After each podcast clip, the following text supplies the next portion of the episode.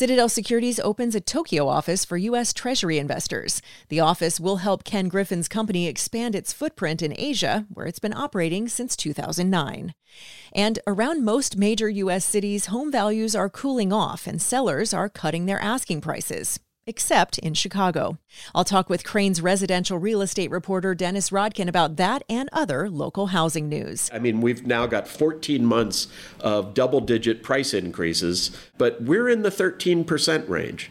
Places like Phoenix, as I've said many times, San Diego, several others, were up in the 30% range. So they went absolutely nuts during the boom, so there was much more dramatic pullback. I'm Amy Guth, and this is Crain's Daily Gist for Thursday, September 1st.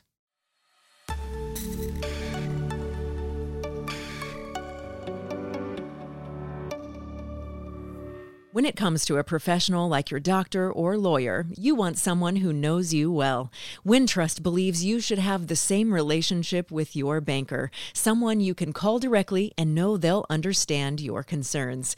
Thousands of local business owners called their Wintrust banker when they needed Paycheck Protection Program loans. They called, Wintrust answered, and helped more than 11,000 local businesses secure funding. Learn more at wintrust.com slash dailygist. Member FDIC.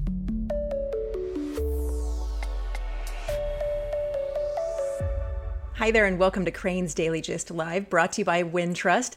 I'm your host, Amy Guth, and I'm joined by Crain's residential real estate reporter, Dennis Rodkin, here to talk about news of the week from the local housing market. I'm singing that phrase more and more every week, Dennis. it's, true. it's true. One day you'll you'll have a whole tap dance routine that you'll come out with. Yeah, that's for sure. I'm. Don't think I'm not working on that. all singing, all tap dancing. Amy Guth, host of the podcast. Residential real estate, the musical. That's what it'll be. We're ridiculous and off the rails already. Let's get to some stories. So it is month's end. So that means you've done some math for us. Tell us what you know. You know, what's really interesting is, it, you know, it's not only month's end, but it's summer's end. And the real estate market nationwide has changed dramatically. And we've got two recent reports that show Chicago isn't doing that, which I find really fascinating. So we have um, data from on price cuts from July on the number of homes with price cuts, and we have data from June, the best data from the national index, Case-Shiller, on uh, home home price increases. What the two of them say, and we can get into the specifics, but what the two of them together say is the market is cooling off dramatically in nearly every big city in America, but not Chicago. Of course, that's time stamped. That's one of those sets of data is July, one is June. We're now in late August. Things could have changed, um, and we will wait until the subsequent month's data to be sure. But as of now, it appears from those two reports that the the dramatic cooling that is being commented on in the national media hasn't really hit here yet. Yet again, we're kind of doing our own thing, not following what the rest of the country's doing. Kind of reading the tea leaves a bit. What is what indications you have as to why that is? Well, so th- this has been going on for in in a lot of ways. This goes back decades, but it's been going on throughout this pandemic boom we boomed, but we weren't as boomy as other cities. We our prices went up, but they didn't skyrocket. Um, they, I mean, we've now got 14 months, according to Case-Shiller, uh, 14 months of double-digit price increases, increases of more than 10 percent each month from the same month a year earlier. 14 months of that, but we're in the 13% range. Places like Phoenix, as I've said many times, San Diego, several others, were uh, Tampa were up in the 30% range. So they went absolutely nuts during the boom. So there was a lot more, a much more dramatic pullback. Um, that's why, and it, then there was here. And that's why, for example, this price cutting story is really interesting. This was a look at how many homes that sold in July. Uh, I'm sorry, how many homes on the market in July had price cuts in each of 20, well, actually, it was in about 90 cities, but I pulled out the data on the biggest 20 because that's really sort of our peer group. And in 19 of those 20 cities, more homes on the market in July 2022 had price cuts than in July 2021. Exactly the opposite in Chicago as well as in Lake County because those are two different metro areas, uh, according to the census. Uh, in Chicago and in, in the Chicago metro and in the Lake County metro area, metropolitan statistical area, there were fewer homes with price cuts in July 2022 than in July 2021. And the headline we wrote said it all we're cutting prices less because we don't have to. Um, in a lot of those cities, prices had gone up so much that when interest rates started uh, rising a little bit and, and there was a threat of a recession, buyers pulled back dramatically and the whole market had to shift. And so sellers have been cutting prices quite a bit didn't happen here because our prices didn't go up quite as much. Same, the same is true with the Case-Shiller index. Now that again, that's data for June. Case-Shiller is a national index looking at an enormous amount of data. So the data we get in August is actually a little bit stale. It's from June, but it's the best measure really of how our market is is operating compared to other markets. And once again, is it 19, 18 out of 20 um, of the major metro areas had uh, lower price growth in July than in previous months, and that's also true nationwide. Four months when the price growth has been smaller than the one before, but in Chicago it's been stable. We've been at that 13% range, 12.9 to 13.1% for five consecutive months. So lower price growth, but then you know, it, we didn't we didn't have as much to pull back from. I'm trying to yeah. I'm sort of trying to make a segue into the harder they come, the harder they fall, so we can right. do a whole Jimmy Cliff thing. But um, the the just the idea that our conservative market, which was the slowest during the recovery, is also one of the slowest dur- uh, of the big cities during this pandemic boom, and it might mean we don't know yet it might mean that if others start into really sort of a recessionary housing market, maybe we don't. Once again, we got to watch the data in subsequent months to find out. But for now, it's pretty good news that if your house is on the market or was on the market in July, and it may also be true in August, though we don't have the data yet, that you weren't as panicked and needing to slash prices as sellers in many other cities were that's so interesting that here on this side of things it's it's kind of translating into a sense of stability. Yeah and it's really and that's good to know because um, i have some numbers on uh, phoenix. We you know we talked about phoenix month after month after month when the Case-Shiller reports had phoenix uh, with prices up more than 30% every month from a year before and we were in the 13% range. Phoenix now let's see in the latest Phoenix was up 20.6%. Is that right? Yeah, 20.6%. So that that's still bigger price growth than in Chicago, but compared to 33% where they were before, um, it's a big slowdown. And we just don't yet have to worry about that happening. Emphasis on the yet. On the yet, right. I'll be very curious to see what happens when we have the next, the following month's Case-Shiller data to look at, because that will be really telling. Absolutely. All right, well, let's take a look at some houses. Last week, we talked a little bit about uh, a house owned by the widow of uh, John Hughes, the filmmaker. I think by the time we were finished talking, that thing had sold. It, yeah, or it had gone under contract. The sale hasn't closed, but uh, probably around the time we were uh, recording this last week, it landed a buyer. It's a contingent contract, so we don't we don't know what the contingency is. Often it's the buyers still have to sell their their uh, existing home or something like that. But it went under contract. It was on the market only about a week, or it was I should say it was on the public market only about a week. It had been privately listed for a few months, and then it debuted on the multiple listing service and almost immediately was snatched up still is under contract, hasn't sold yet. So we don't know what it will sell for. The asking price was $15 million. And generally, if something goes that quickly, it sells for pretty close to the asking price. Um, this is, I, I think I said when we talked about it going on the market, assuming it sells for more than 10 million, and that seems likely, it will only be the second time a property in Lake Forest has sold for over $10 million. And the first time was this property, the same property in 2018 when Nancy Hughes bought it. She bought it in 2018. She died in late 2019. And then now in 2022, her heirs have it on the market. It's on about five acres. We saw that beautiful lakefront.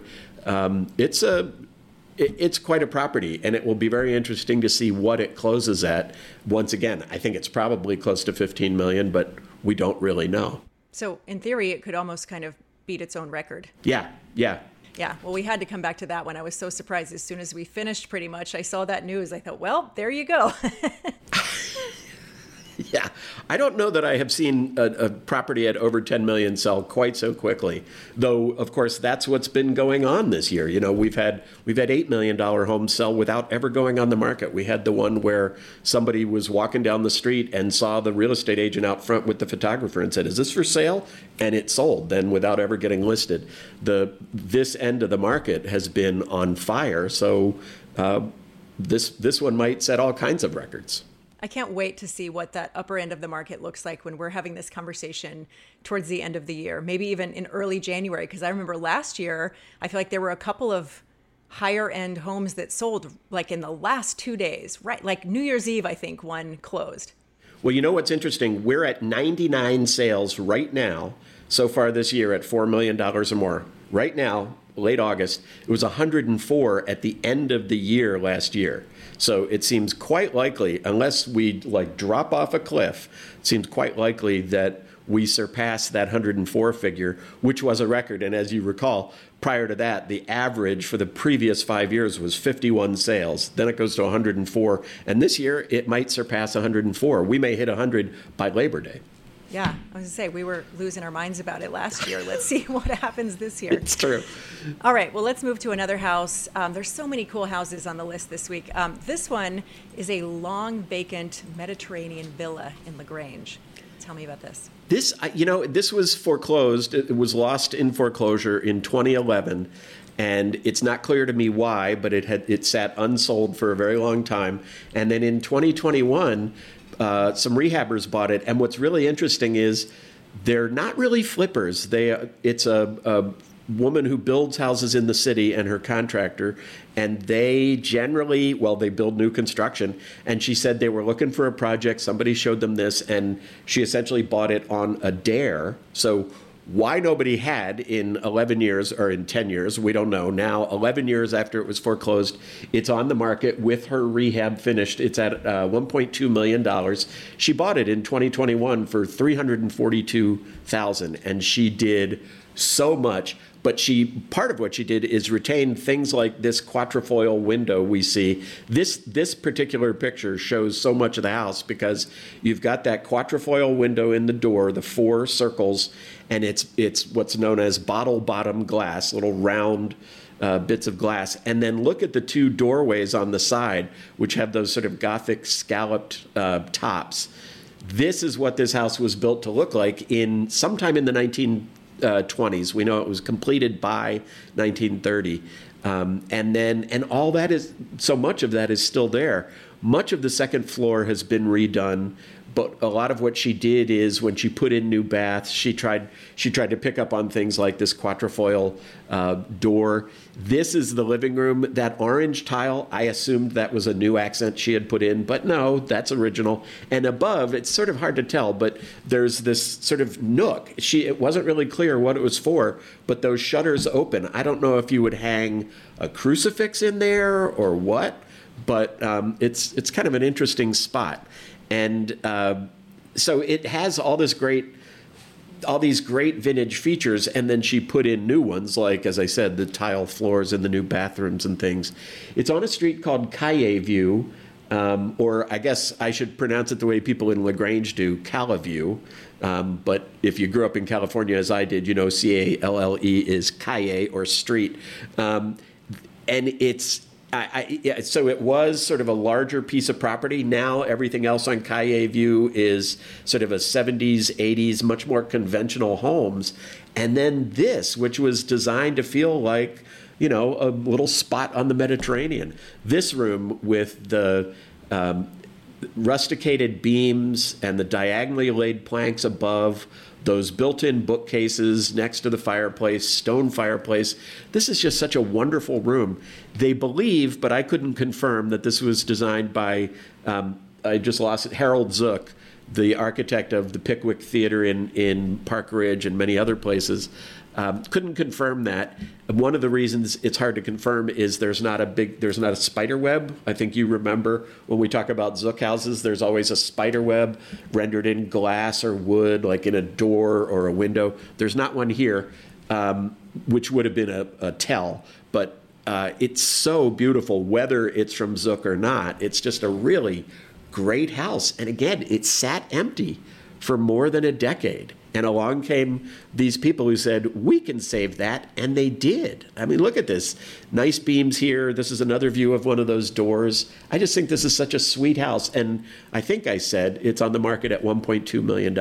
And she bought it for how much again? 300 342 wow it needed everything they did um, climate systems the the furnace and uh, water heater had both been ripped out of the basement. It had the basement had been flooded. They had to mitigate for that. Um, they really like they did it stem to stern. And if we get to some of the upstairs photos, you'll see the upstairs is all new. Uh, the kitchen too has a lot of new cabinetry and appliances and that sort of thing.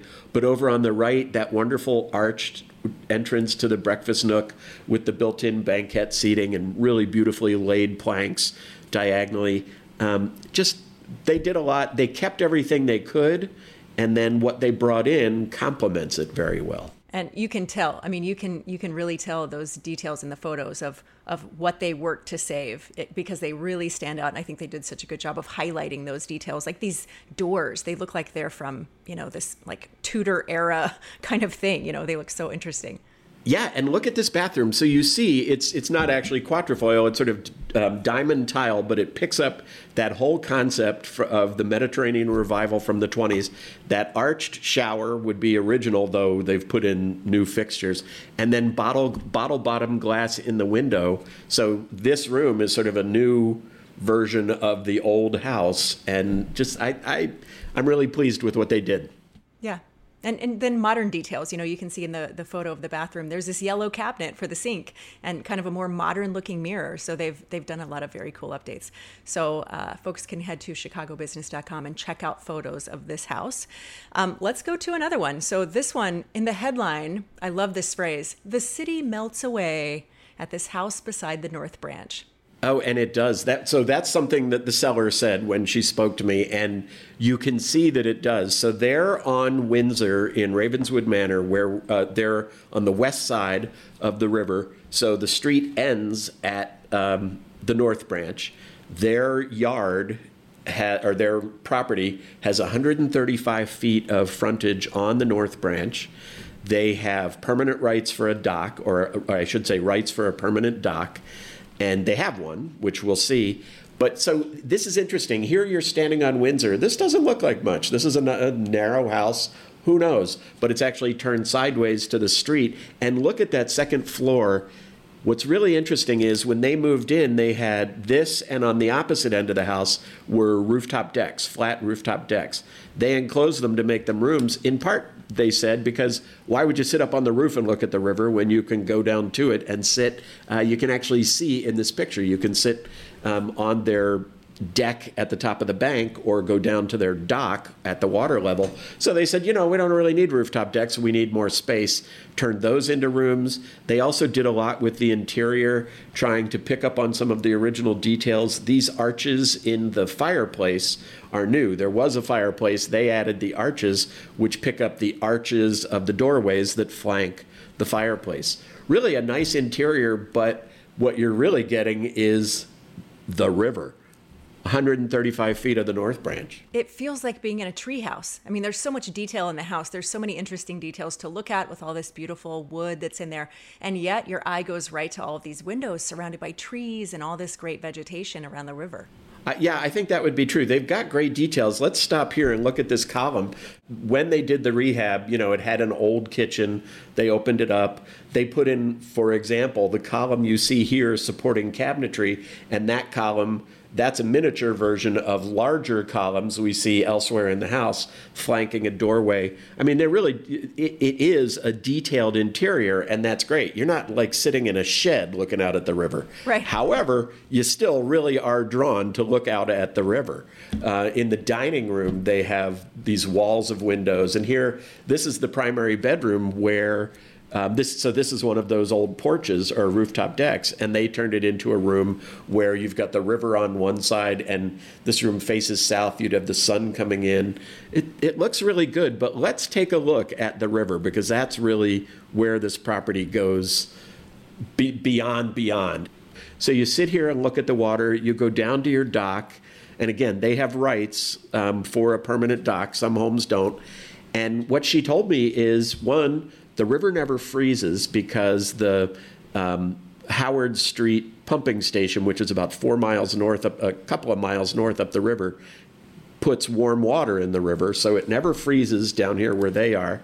So you come down here to your dock, and it's going to obviously the trees aren't going to be green, but it's going to look like this all the time with the the water open, and you can boat uh, either in a in a kayak or canoe or in a power boat from here north to Wilmette or south. You you can go to the the locks on uh, where the river enters the lake, or you could also continue down the south branch past Chinatown, Bridgeport, uh, and they've done all that. They keep a pontoon boat.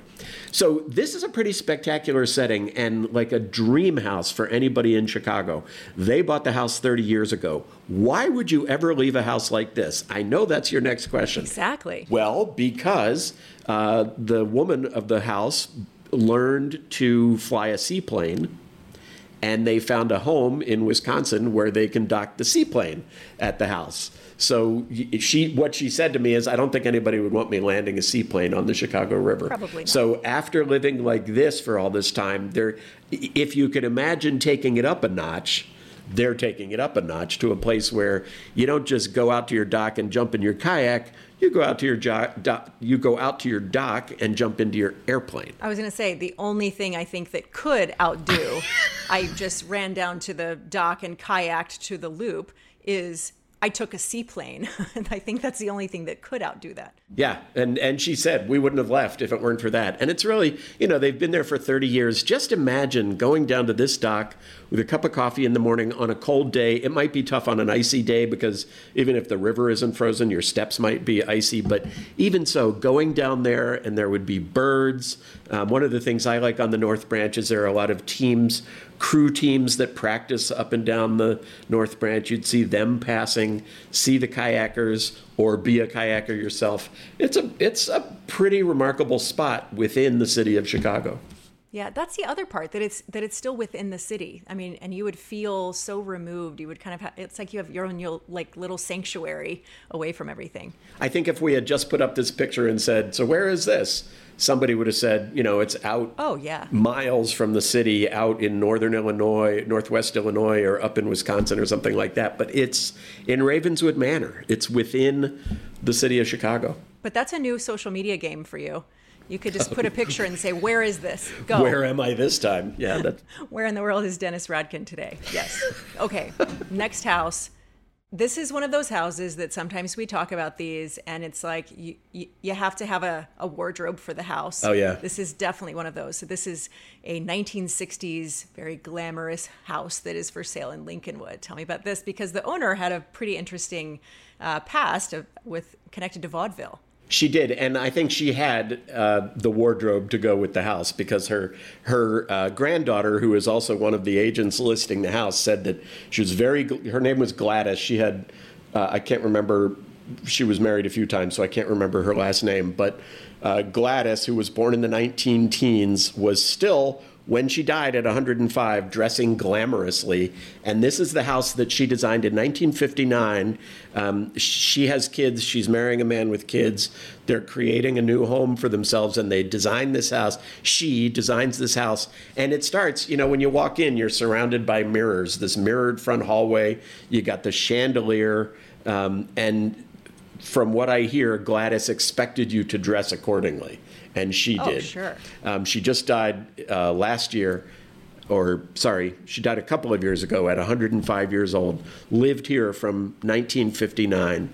And she put in, so there's this wrought iron you see on the stairs. Also, there's sort of wrought iron separating the dining room so that you act, the dining room is like in some of these split levels, really just a, a separate space but it's cordoned off with wrought iron. And look at, I mean, this room, you can just imagine the martini parties that would have been had here. Absolutely. We've got the conversation pit, white couch. We've got the white shag carpet, which apparently is original.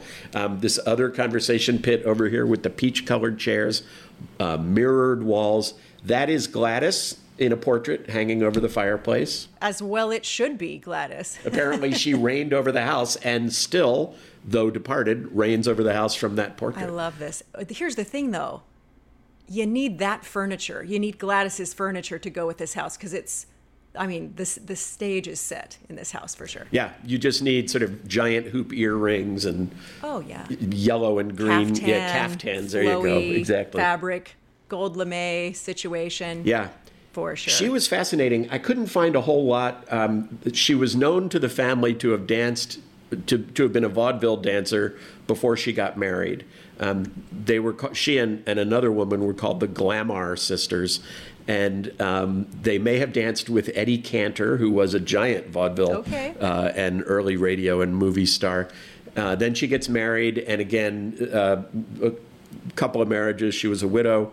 Uh, her last marriage was to the man who owned the Erie LaSalle Body Shop and the family still owns that. You might remember they had a real famous sign in River North, which, when the property was sold for redevelopment, they moved the sign. Uh, I, can't remember. I think it's off Milwaukee Avenue now. Um, just a really interesting family. Yeah, a lot of personality in this house too, for sure.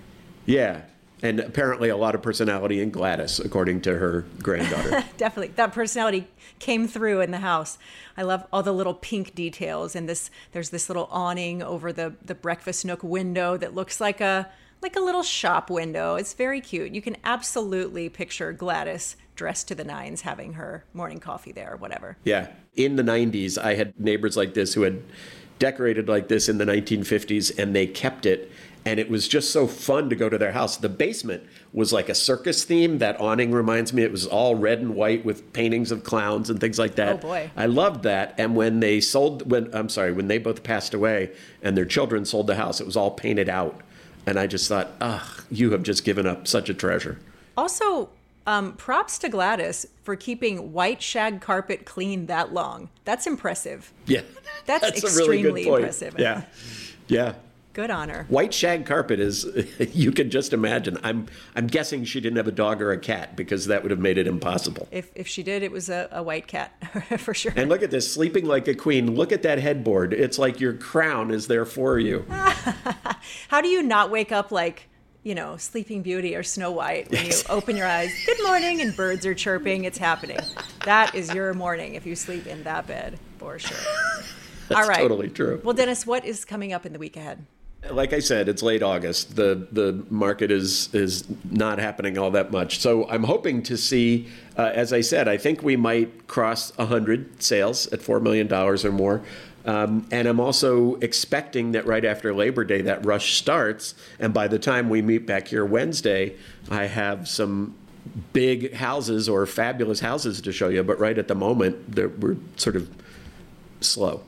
Yeah. Well, we shall see what happens over the Labor Day weekend. All right. Well, thanks so much, Dennis. Always a pleasure. Thanks, Amy. Coming up, Chicago unicorn company Extenet is moving its headquarters to Texas. We'll talk about that and more right after this.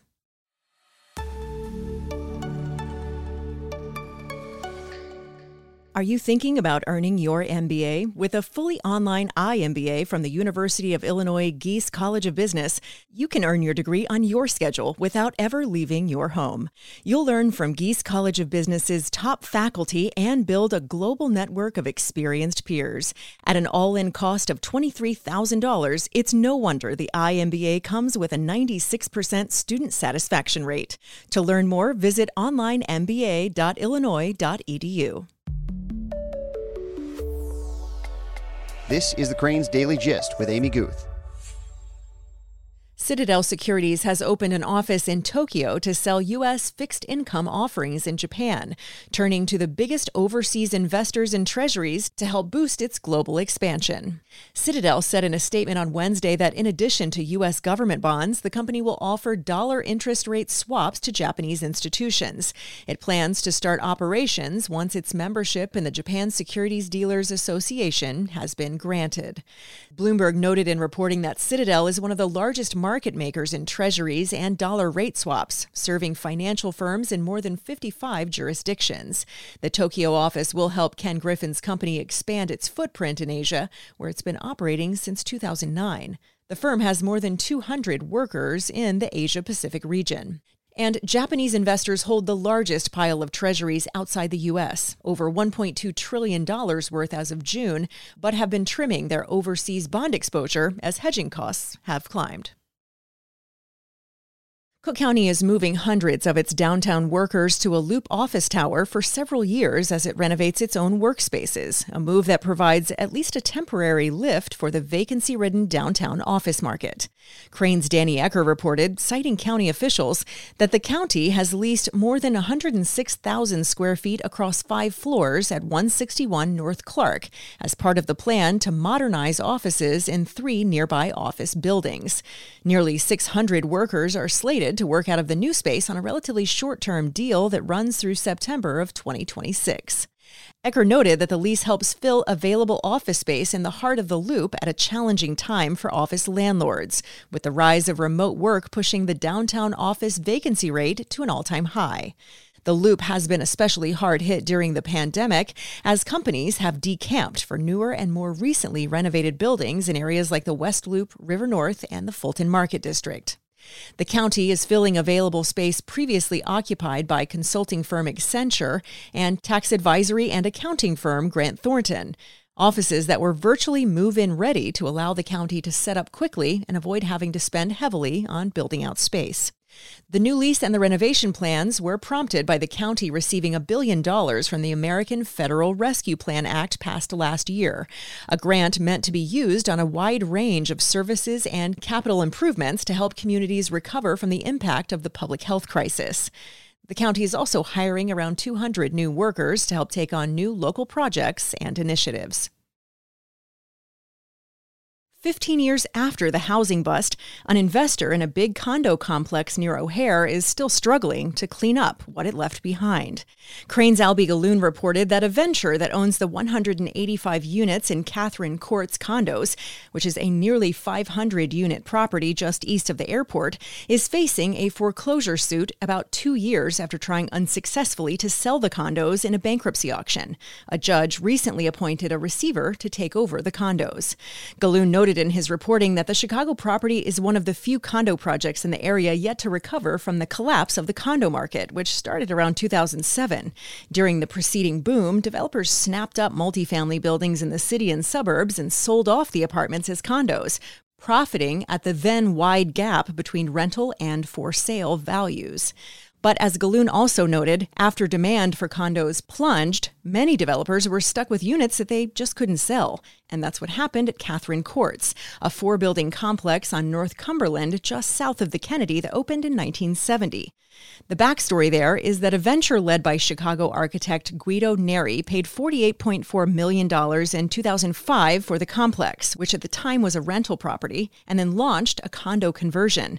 But sales stalled after the market tanked, and unable to sell the 185 units, the venture rented them out instead. And so now the property is a mix of both apartments and condos.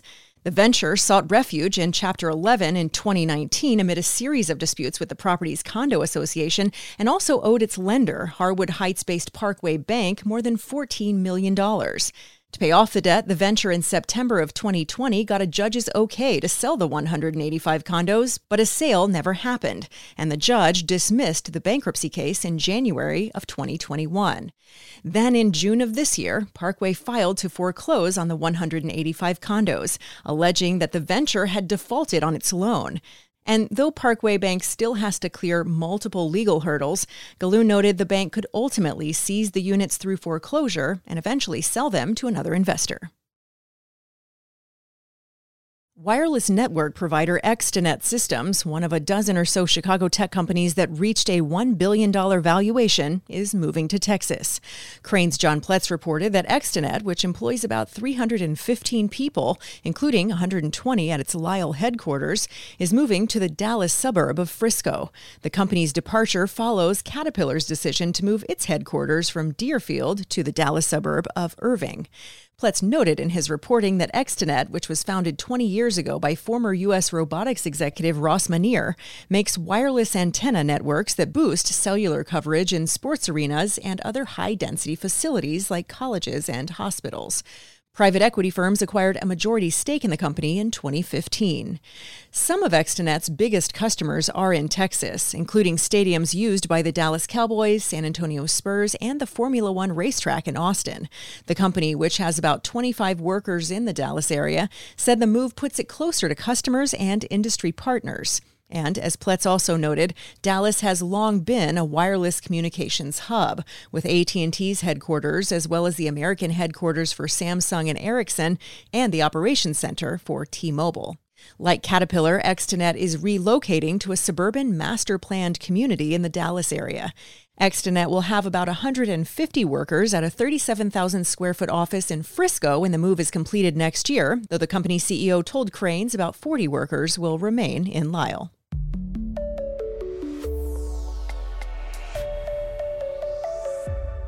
That's Crain's Daily just for now. Check in on our continuous news feed at chicagobusiness.com. Thanks so much to today's guest, Crain's residential real estate reporter, Dennis Rodkin. You can follow all of our conversations on Apple Podcasts, Spotify, or wherever you like to get your audio on demand. Don't forget to subscribe and please rate and review Crain's Daily Gist. Our show is produced by Todd Manley at Earsight Studios. I'm Amy Guth. Thanks so much for listening, and I'll meet you right back here next time.